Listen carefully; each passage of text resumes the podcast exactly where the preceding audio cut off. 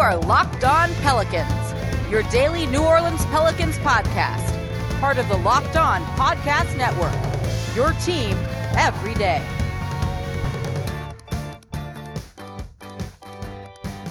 Welcome to another edition of Locked On Pelicans, the daily podcast covering your favorite team, the New Orleans Pelicans in NBA, part of the Locked On Podcast Network, your team every day, available wherever you get your podcasts.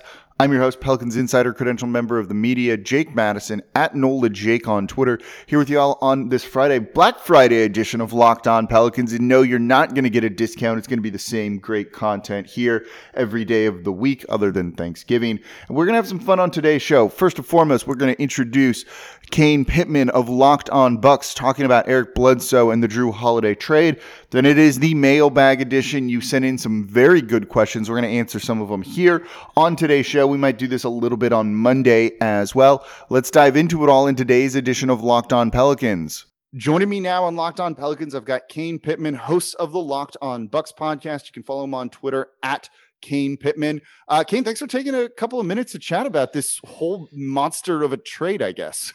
Yeah, we had to. This was the trade that I didn't know if it was ever going to become official. It just continued to evolve, but uh, we're here. And uh, I will say this: as as someone who covers the Bucks, I wasn't prepared to talk about this trade until it was absolutely official.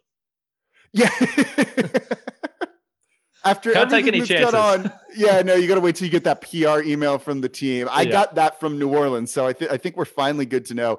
Steele included three signing trades, an extended trade, traded draft pick. The whole thing is just like, uh, yeah, these guys are very smart in front offices doing this sort of stuff. But so uh, I want to get your immediate thoughts because Pelicans fans are are happy for Jrue Holiday, sad he's leaving. What are your just like quick thoughts on the deal and everything? Well, I think for the Bucks, it, was pretty simple. You had to make a splash this offseason. I, I think it's it's arguable. You can certainly make the case that Jrue Holiday was the best player that was going to be available. Uh, obviously, a very weak free agency class. Uh, there wasn't a lot of stars in the trade market. I mean, obviously, if James Harden becomes available, then yeah, I mean, he, he would be different story. Player. Yeah. But, but considering who we knew was available and actually gettable, I think Jrue Holiday m- might have been the best player. So if you're the Bucks, you have at least come out now and, and said to Giannis, well, we got the guy. We did what we had to do to get the guy. So certainly a big uh, price to pay in terms of draft capital. Uh, three first round picks and two uh, pick swaps is a big uh, stash to give away. But at the same time, if you sign Giannis, who cares? I, I, it's really it's for Giannis and Jrue is the way I've been saying this deal. All of those picks and pick swaps for Giannis and Jrue because that's kind of what it ultimately boils down to. Do you think it was an overpay to some degree? Yeah, I think so, and uh, also just because of the risk that's involved. I mean, if Giannis doesn't uh, extend and then Jrue Holiday in a year decides, well, I mean, it'd be nice to play alongside Khris Middleton, but having said that, I can probably get paid somewhere else. I'm not going to leave, and then you look and you say, well, that's not good. We've just lost Giannis. We've lost Jrue Holiday. Who knows where we're going to be as a franchise in 2025 and 2027 when those first round picks, as reported to be unprotected, could you give up conceivably two top five picks? Uh, I mean, you could. You can't rule that out. And then all of a sudden you'll look back and say it was a disaster. But I, I think ultimately, even if that is the case and that's how it pans out, I don't think you can be a Bucks fan and be angry at the front office for going all in on this. You have to say this was the circumstance you had to do it. Yeah, I, I, think so too. I think it's just kind of one of those things. You're, you're, you know, I, am here in a small market in New Orleans. So are, so is Milwaukee with all this. Like, it's. I've been saying they play by different rules than the Lakers do, than the Knicks do, the Heat, and all of those big market teams. When you get an opportunity like this presented to you, you just kind of have to take it. And I like that the Bucks were aggressive, and after they kind of acted a little bit like a small market team last offseason with Malcolm Brogdon you know, they're not acting like a small market team right now. And I at least like give them a lot of respect for that sort of thing. Yeah, you don't have a lot of room to make mistakes if you're a small market team. And while I don't necessarily think that Malcolm Brogdon was a guy that was going to tip the scales and move the needle towards a, championship team, because I mean, there's just a lot of factors there. He's fit next to the guys I had on the roster, his injury history. So I, I do think, in principle, the contract is an overpay for Malcolm Brogdon, but the the the reason they messed up is because they let the asset go. And I know they ended up getting a first round pick that they were able to include in this Jrue Holiday trade, but I, I think the market for Brogdon would have been more expansive and you could have got more back if you had have just retained his services. They could have paid for him. Ultimately, it does, for all intents and purposes, look like a tax dodge. So those are the types of moves you just don't want to make as a small market team when you are trying to uh, keep your generational superstar around. So I agree. Uh, this offseason, at least you can't look at them and say, well, they, they didn't put all their chips into the table. Yeah, no, I and I, so I love it. Like sometimes you've just got to overpay for the things you want. Like I've done it in my personal life before. I want whatever it is, and like screw it, I'm I'm gonna make sure I get it. And it happens, and sometimes it's just kind of what you do. Uh, for, from the New Orleans side of things, you know, obviously losing Jrue Holiday hurts, but now that George Hill's going to the Oklahoma City Thunder and Eric Bledsoe is coming in, I have him penciled in as a presumptive starter, probably a point guard in the backcourt alongside Lonzo Ball. Can you give a bit of a rundown of what we should expect from him here in New Orleans? Well, you're going to get a great guy, first of all. I think it's really interesting to see how this has played out over the last two seasons. I think when the trade was uh, essentially forced out of Phoenix, there was a lot of talk that Bledsoe was a bad locker room guy. He was a bit of a troublemaker. Uh, he's come to Milwaukee and and he has been absolutely flawless character wise. He has he's been unbelievable. Uh, great relationship with Giannis, great relationship with Khris Middleton in particular, and just much loved in the locker room. He has has not been a problem at all. Defensively, you're getting an elite guy, and this is kind of the, the funny thing about this trade. So yes, you lose Jrue Holiday and perhaps a little more versatility, a little more size, but you do get an absolute elite uh, guard defender in Eric Bledsoe. He, I, I, think, as far as getting over screens, he might be the best in the entire league. He's so strong. He fights through that and defends from the side and behind as well as anyone. He's so disciplined. He doesn't foul, and he was really the key to the Bucks' success against James Harden. Uh, where he would play, he would defend you, and we've seen other teams try to do this. And I've, I've talked about it. It's, ridiculous. It's so much fun to watch, where he's almost like behind him and off to the side yeah, he does such a great job, and not not the Utah attempt at this where they were just completely lost and they didn't know where to stand. Bledsoe is right on his hip and defends him better than anyone. So you get a guy that's extremely smart defensively, extremely aggressive defensively as well. He'll get steals, he'll get you transition buckets uh, from the defensive end.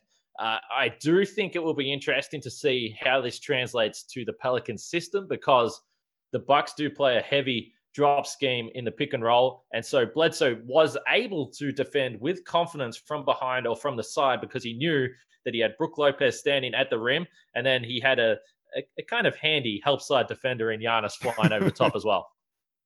Yeah, you know, I, I think sometimes – the scheme and the team that that players are in really does lead to a lot of that success and you can be more aggressive when you've got those guys kind of defending behind you. I mean there's Steven Adams now here in New Orleans that maybe gives some more rim protection than they've had before. So i'm excited for his aggression on that side of the ball. It's weird to lose Jrue Holiday and even though yes you're going to drop defensively it's not as big of a drop as you would normally have. And I think that's encouraging because defense was a big problem for New Orleans last year. What about him offensively? Should we expect? How does he play? To me, he looks like a very aggressive guard, which I think fits very well with Lonzo Ball. Um, what do you expect from him on that side?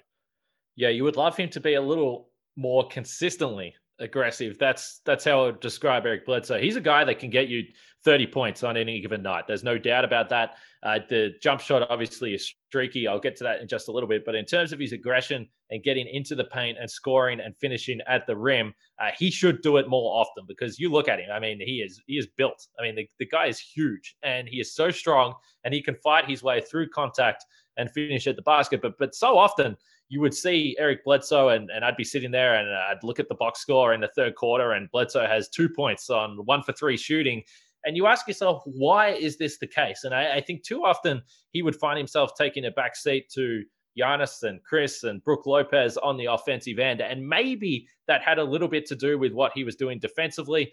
But uh, if there was one knock I wanted to have on him, it would be that sometimes he does just seem like he's a little bit disengaged and he's not fully uh, into the game. This was never really a problem, uh, particularly defensively against big matchups. But sometimes against bad teams, he would just be kind of lost. And it's almost like he needs the challenge to get himself up for the game, which isn't necessarily a bad thing. I mean, you can generally right. rely on him defensively in good matchups. But yeah, that was the one thing I would say. A really talented offensive player, but perhaps needs to find that consistent aggressiveness on a nightly basis. Yeah, I mean, I think for a young team that has a lot of like impressionable young players in Zion, even Brandon Ingram still, and some of the other picks that they have, that's kind of going to be important to kind of just set that example. Something that Jrue Holiday did, like that dude just never stopped playing hard, which is always nice to see. Hopefully that kind of gets ironed out under new head coach here, Stan Van Gundy. We'll see. He's kind of one of those big screamers and likes to hold players accountable for all of that. So it's going to be an exciting year. You know, last question before we wrap up here, I'm curious about is it's tough to gauge Eric Bledsoe's value around the league. Do you have an idea of whether he was a positive asset with that contract, a negative asset with that contract?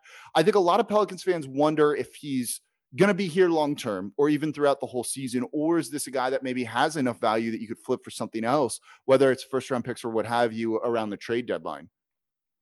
Yeah, it's it's really unfortunate to me that I think Eric Bledsoe, eh, you would believe if you uh, track the media and some of the conversations and the rhetoric around Bledsoe that he is a negative asset. I, I just can't buy that. His contract at $16 million is mid level for a point guard. No, yeah, it's not. It's not a bad contract at all. This guy is all uh, all NBA defensive guard the last two seasons. I mean, this guy is elite defensively. He can be explosive offensively. Now, unfortunately for him, the problem is that the Bucks if you want to look at their last two exits from the postseason, you can very easily draw a line towards. He was bad. In, he was bad in the playoffs. Like there's and, just and, no and other way to put it. Yeah, I mean, bad is even putting it nicely, honestly. So this this is why he has that reputation as being a negative asset. But again, I'm not really buying it. I, I think Eric Bledsoe is a great locker room guy. He's elite defensively. He can get you, as I said, 30 points. I think that he will be easily movable. And the longer this contract goes, the easier it's going to be to move him on as well. The problem is that you may struggle to trade him to a, a contender because they're going to look at the history of, of playoff performances and say, eh, I don't think we really want to trade for that guy. And there was some talk that he was going to go to the Lakers. Obviously, he's got a relationship with LeBron. They end up picking Dennis Schroeder. I'm not all that surprised that that was the case because, again, uh, if they want to look forward to the postseason, can you play Eric Bledsoe in a big postseason game? What we've seen for the last three years is probably not. I do hope that there's redemption for him moving forward, though, because again, he's much loved in Milwaukee you know, maybe they don't need to worry about that as much in New Orleans just yet, since it's going to be fighting for the 10th yeah. spot. But um, so maybe you kind of get the bet. He, he's a very good regular season player. Like there's oh, no oh, yeah. debating that whatsoever. So look, gotta gotta at least get into the playoffs before you can, I guess, fail in the playoffs. And I think New Orleans would take that right now. So Kane, thank you for taking the time. Everyone, check him out on Twitter. It's Kane Pitman. Uh, I appreciate it, man. Yeah, anytime. And uh, Bucks fans, I think, are going to take a big interest in the Bucks. I uh, in the Pelicans. I certainly will for Eric Bledsoe, but uh, of course, uh, you've got a, a, fairly entertaining big fella uh, in your lineup as well. And I'm not talking about Steven Adams. it's a little entertaining too, but yeah, Zion's going to be a lot of fun. Look, um, as I told you before, I think Pelicans fans are going to be rooting heavily for the Bucks to win the title. So you've got a fan base a little bit more south now too. So there you go, small market power. I think. We're going to stick together. That's that's the way I say it. So again, big thanks to Kane Pitman for joining the show, giving us some insight into Eric Bledsoe. Coming up, mailbag questions. First one going to be about Eric Bledsoe. Then we're going to get into a deeper one towards the end, which was a really great question that I'm looking forward to diving into. So stay tuned. Coming up, a whole lot more. Today's episode of Locked On Pelicans is brought to you by Built Bar. I love these things. I eat these things every single day, and that's because they are the best tasting protein bar out there that I have found just yet. I've tried a whole bunch of different ones. These genuinely surprised me the first time I ate one. They're soft, they're easy to chew, they come in unbelievably delicious flavors. It's not like you're eating a protein bar at all. And frankly, when you look at the nutritional facts on the back of them and compare them to other bars on the market, they're better. There's not ones that have 300 calories, 250 calories, or even 200 calories. You're looking at things like 130 calories, 170 calories, and more protein than you're going to find in other comparable bars. That is exactly what you're looking for. Get the protein you need for your workout, but don't waste all the cardio that you had done as well. And they're running a Black Friday sale, which is going live right now. It's a white Christmas over with Built Bar. White chocolate cookies and cream, white chocolate salted caramel. And now when you buy anything, they're going to throw in two free candy cane brownie bars with every item purchased. That's with 25% off all weekend long. Yes, 25% off for Black Friday. Plus, don't forget, use promo code locked on for an additional discount as well. Go to builtbar.com again, 25% off for Black Friday. And don't forget, use the promo code locked on for an additional discount as well. So, coming up next week, I want to break down the Pelicans rotation. What are the minutes allotments going to be? Where can we expect guys to sub in from? We'll break it all down for you so you know what's coming for the season that's in starting in less than a month. All right, so it is mailbag time. I said we were going to do this for this uh, special Friday edition of Locked On Pelicans, and I want to take your questions, answer them here on today's show, give you the insight that you're hoping for, and Let's dive into it. We're going to start with with a special one. This is cheating a little bit. This comes from Josh Lloyd, who hosts the Locked On Fantasy Basketball podcast and the Monday edition of Locked On NBA. He's at Red Rock underscore B ball on Twitter um, for his great fantasy site. And he says, Is Eric Bledsoe set to start next to Lonzo, or will Stan Van Gundy go with Redick slash Hart at that spot? This ties into a question that also came to me from Jack Yorston. You can find him on Twitter. It's at JPlayOK. And his, uh, it was a little long, which is fine. Um, asking about Lonzo Ball, and basically the question is, where does Lonzo fit, if anywhere, on the post Jrue Pels? How do you foresee him working out in a Jrue type role when sharing the floor with Eric or Kira? And is chemistry with Zion enough to, uh, by itself to justify keeping him? Also, he's been listening. He lives in Scotland. Uh, I've been listening from there, which is really cool. So shout out to you uh, for chiming in with the question because it's a good one, and I like both of these together. So let's jump into it. So I do think Eric Bledsoe will be in the starting backcourt alongside Lonzo Ball. I think there's a reason why you're not looking to move him as readily as you could. He gives you 80% what Jrue Holiday gives you. It, it's a drop off, but it's not as extreme, I think, as you'd get otherwise. And frankly, I think you're kind of looking at dual point guards. I don't know if we're looking at point guard and shooting guard in this sort of backcourt lineup. And I don't think we always need to put those like positional labels on there. I think Lonzo Ball is a credible three point shooter as we saw last season. And in the half court, maybe he plays more of an off ball role. Maybe he's more of a spot up shooter that when the ball gets to him, he can at least still move the rock. He can run somewhat of a pick and roll, even if he's not going to be aggressive in attack. He's still good defensively, and pairing him in the backcourt with, he was above average defensively. Pairing him in the backcourt with Eric Bledsoe there seems to make a whole lot of sense. I think you kind of like the versatility that Josh Hart gives you playing the three, playing the two, and don't want to just put him into that starting two guard spot, especially at times his three point shot isn't consistent. And at least with Eric Bledsoe and Lonzo Ball, there's much more ball handling out there on the court and the ability to at least move the ball around. I think that's somewhat of an important thing. Plus, Lonzo has such unbelievable chemistry with Zion Williamson. I don't think you want to take that away this team with Steven Adams can easily be a much better defensive rebounding team, but get those rebounds for Lonzo Ball. Look what he ran and did with Russell Westbrook in the backcourt with him in Oklahoma City. He just boxed out, let Westbrook grab those rebounds, and then Westbrook was able to turn and burn in transition. There's nothing, there's no reason why the Pelicans can't do that with Lonzo Ball here. At least let Steven Adams box out. He gets, uh, Lonzo Ball gets the rebound and they go in transition. And that's where he's an unbelievable passer and an unbelievable point guard in transition. And so if you have a guy that's very good at boxing out and Steven Adams is one of the best, if not the best in the league, you can take advantage of that and create those transition opportunities that allows Lonzo to thrive. Not just uh, get getting the ball and going where someone rebounds it, you've got to throw it to Lonzo. Let Lonzo get those boards. And if Steven Adams is boxing out like he did for Russell Westbrook, you can get some of that. It's not exactly what it's going to be, what it was in Oklahoma City, but it allows Lonzo to thrive. Then in the half court, you have a guy who's better at probably running an offense than Jrue Holiday was in Eric Bledsoe, who is aggressive and is willing to drive. And as Kane said, can get you 30 on any given night. And so by doing all of that, I think that is your starting back backcourt there. Then when you've got Kira Lewis coming in and pairing him with another shooter in JJ Redick, in Josh Harton, that second unit, I think seems to make a little bit more sense. Of course, Lonzo's probably the first guy subbed out, and we'll look at this more next week, like I said, when we talk about the rotation. And in will come JJ Redick being that first guy off the bench. That's likely what's going to happen. And I think that keeps it somewhat consistent from last year and just seems to be the best role for all of that. Of course, you can get some spot starts if you want some more shooting out there in JJ Redick. If you need some more defense, maybe it's going to be Lonzo and a guy like Josh Hart in the backcourt too, which would work. and we've seen work. So uh, there's a lot of flexibility for New Orleans, but I do think at the end of the day, the starting backcourt is going to be Lonzo Ball and Eric Bledsoe. And don't forget, Stan Van Gundy had a lot of comments on podcasts on with Zach Lowe and other places talking about that Lonzo Ball is a good player and you've just got to find the right way to use him.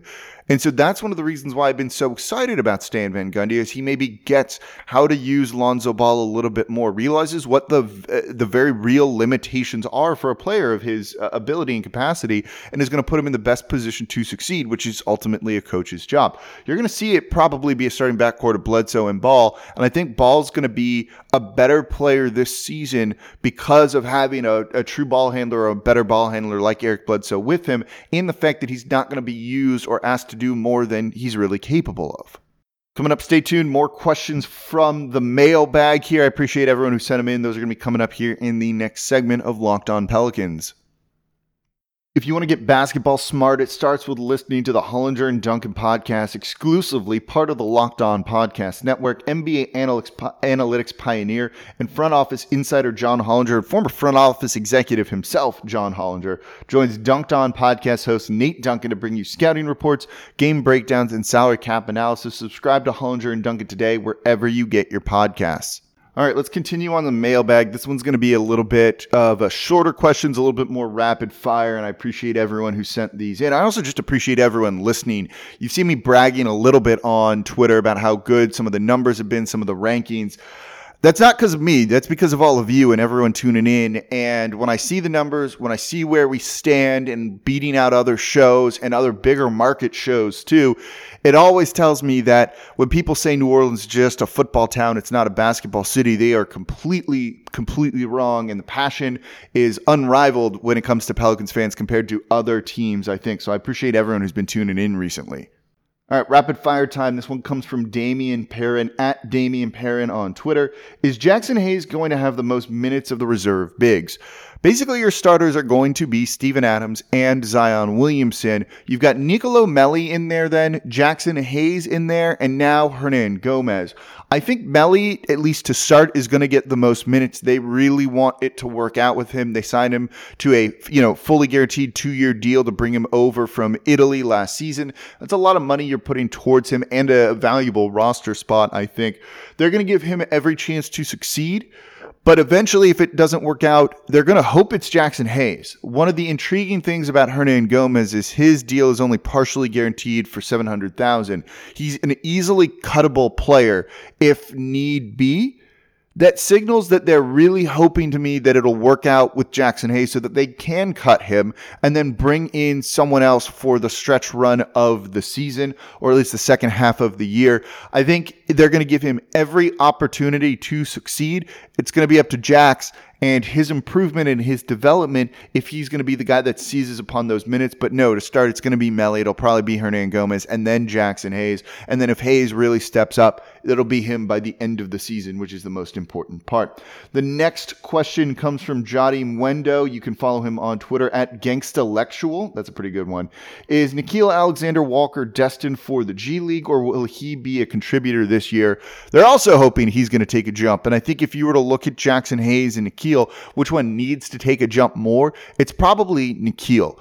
They're going to give him every opportunity to really earn some minutes on this roster. Yes, the guard spot is still a little bit crowded, but there's no more E'Twaun Moore to soak up those kind of uh, second unit veteran minutes. So Nickeil should see a bump in that um, going into this year. Thing on the G League and why why I wanted to answer this question is I don't know if you're going to see much of the G League this year. With with COVID and everything going on, you know, that's just an extra way for people to get infected, an extra cost that's going to be more expensive because of everything.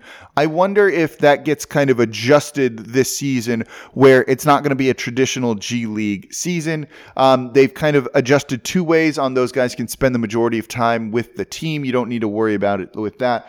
I don't know if you'll see a full on G League season this year. And the Pelicans do have a new two way signing. We'll talk about him on Monday's show. But that means that you're going to see Nickeil with the Pelicans, and they're going to try and give him a lot of minutes because they really, really want him to succeed. And I think you'll see him get minutes over Kira Lewis Jr. to start the season. Christopher Moss uh, asked me on Twitter, it's at Tether of Crowns What can the Pels get in return for Lonzo Ball in a trade? You're all ready to run Lonzo Ball out of here, and I get it to some extent but he's still very valuable. The, his value isn't, especially after how bad he looked in the bubbles, probably at an all time low. I don't think the Pelicans are looking to try and trade him right now. You can maybe get a lottery protected pick. You can maybe get a first round pick for him. I don't think it's going to be in the lottery. So I think you're selling kind of low on him right now you know, as much as you'd like to get one of those lottery protected first, maybe for him, which is what you could get, or include him in a in a big superstar trade, and maybe that's kind of what they're waiting on. Even though that's a little bit scary because he's up for an extension, and I don't know if a team wants to make that move mid-season and be like, oh, we get half a year of Lonzo Ball to figure out if we want to give him a whole lot of money or not, because well, he signed with Clutch now. That's a problem in moving him and his trade value as well. I think it's probably better for the Pelicans just to play him this whole season, not trade him. And if you just decide you don't want him and don't want to give him money, let him walk next season. It's fine. As much as you'd like a first round pick for him, his value's at an all time low. You're not going to get that much for him. It's better to kind of play him all season, see if he fits and works. And if he doesn't, just decide to cut ties and move on. I don't think there is anything wrong with that versus trying to trade him for something that's not all that good. And then if he does succeed, well, you're going to sign him to a reasonable deal, I would expect. I don't think he has a ton of leverage in negotiations going into next season. And at least you've done kind of right by the franchise. And I think that's one of the big things here. Crescent City Connection at Neo Nirvana asks, how likely how likely is it that BI or Zion get that closer gene? Are they going to be good in the clutch? They're going to need to be. Brandon Ingram had moments where he took the shots. Remember the Jazz game where he took the shot and it just missed? It wasn't a bad look. Um, and we've seen in a couple of other, or he, he finished it out against the Jazz. And then we saw it in uh, the bubble where he took the shot and just missed against the Jazz, and it's fine. Overall, I, I think they should have that. Zion is just going to take time to develop. At times, he's easy to game plan out a little bit, clog the paint, and you can kind of limit him, I think. Um, but overall, they're going to need to step up because the Pelicans need someone who can do that. And it's certainly, certainly not going to be Eric Bledsoe. So there we go. We're gonna we're gonna wrap it up there. I got a couple more we can use next week as well if we want to do this or make it a regular thing. Thank you all for listening. Thanks to everyone who sent in questions. As always, I'm your host Jake Madison at Nola Jake on Twitter. Be back with you all next week and enjoy the weekend.